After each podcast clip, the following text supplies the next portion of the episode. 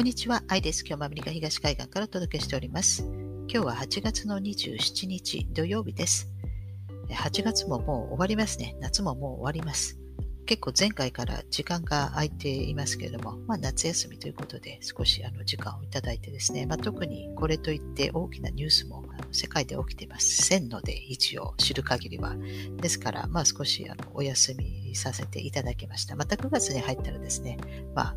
もう少し頻繁にポッドキャストを再開しようかなと思っております。よろしくお願いします。あの前回のポッドキャストでもお話ししましたけれども、IRS にですね、議会が800億ドルもお金つぎ込んだわけですね。で、まあ、8万7千人雇うって、新たに雇うと言ってますけれども、まあこれ800億ドル投入してですね、これ、えー、倍以上の見返りをあると踏んでるから、まあ、そんだけお金を、まあ、投入するわけですね。まあ、噂によると、2500億ドル戻ってくるという、その見返りがあっての計算で、まあ、800億ドルをつぎ込むらしいですけれども。で、この8万7千人の新しいエージェントっていうのは、これは結構1年も前の話だそうですので、まあ、実際に、まあ、この800億ドル、これは10年、今後10年かけてっていう話ですでそうですので、まあ、一過性そんだけお金がですね、ボンって出すわけではなくて、まあ、この800億ドルを10年間かけてつぎ込むと。ですから、どちらかというと多分 AI はそういったものにお金をかけるんではないかなと言われてます。ですから、その一人一人ですね、人間がそういうですね、まあ、脱税してないかとかなんだとか、まあ、そういうのをやるんではなくて、そういうのは全部 AI にやらせるんですね。ですから、そういうのに結構お金がつぎ込まれるんではないかと言われてます。もちろん、あの、武装して街を巡回するんでしょうけどもね、まあ、そういったあの、まあ、彼らにしてみればそういったいい理由になりますから、武装した警察みたいな IRS がですね、エージェントが動き回るわけですね。まあ私みたいなこんな個人を相手にはしないと思うんですけれども、多分これは前回も解説したように、まあ2022年、まあ、今年ですね、まあ中間、中間選挙もあるし、まあ、2024年には大統領選挙もある。で、2020年の大統領選挙の時はですね、アメリカ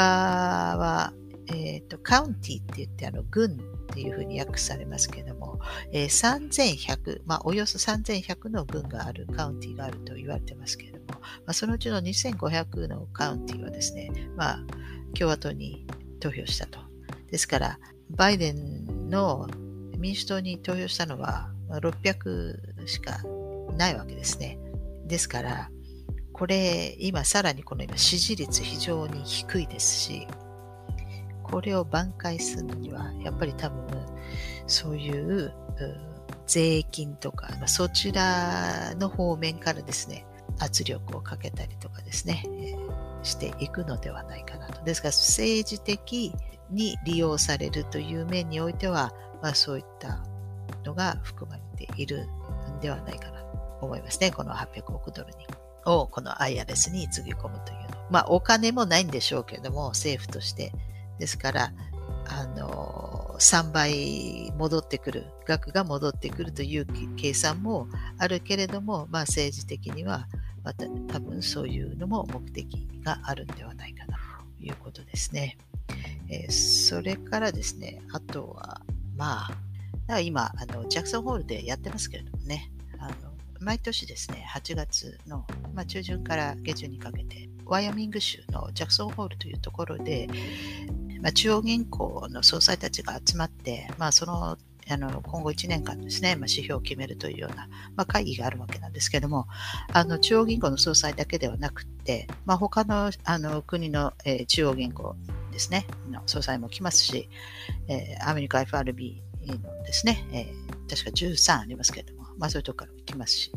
で、あとはあの有名な大学教授ですね、あの経済学の教授ですとか、まあ、えー、他の銀行、大きな銀行家の方とかですね、まあ、いろんな、あのー、方々が、まあ、集まるんですけれども、それで、えー、まあ、毎年、えーまあ、ジャクソンホールで、えー、集まる。まあ、コロナの時は多分オンラインでやったんでしょうけれども。で、それはですね、2019年え、の8月で行われた時に、まあ、リセット、あの、あの、Going Direct Reset ということで、それ多数決で決めたということなんですね。それが、その前に、まあ、ブリックスがみんな集まって、で、それで、まあ、それに危機感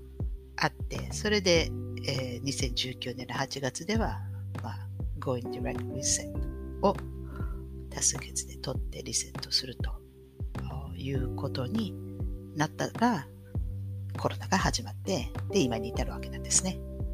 ということで、まあ、そういったあコロナの始まりの、えー、前に、まあ、会議があったということなんですね。で、その後にウクライナ、ロシアになりまして、コロナから。で、えー、まあ、世界が2つにあのまあ、世界と言いましても、まあ、所詮、あの通貨決済の話ですけれども、まあ、その通貨決済がですね、まあ、2つに割れたわけですけれども、まあ、これで、えーまあ、冬が来る前に、えー、勝敗があの決まるのかなと、多分、うん、決まったんではないかなと思います。もう1週間以上前で、10日以上前ですね、あのウォール街のですね、あのバンコブアメリカとか JP モルガンとかが、えーまあ、ロシア債のですね、取引を再開したということなんですね。ですから、まあ、これで、えー、勝敗ついたんじゃないかなと思います。またこれ、冬が来る前に勝敗つかないと、ちょっと良くないんじゃないかな。西側にとってもですね、かなり困難になるんじゃないかなと思いますので、勝負あったんじゃないかなと思いますね。まあ、ウクライナじゃどうなるのか。まあ、最終的には、ウクライナもしかしたらキエフ周辺だけになる可能性もあるんじゃないかなもともとウクライナっていうのは国じゃないそうですから。ですから、今更みたいなわけですね。なので、もしかしたら、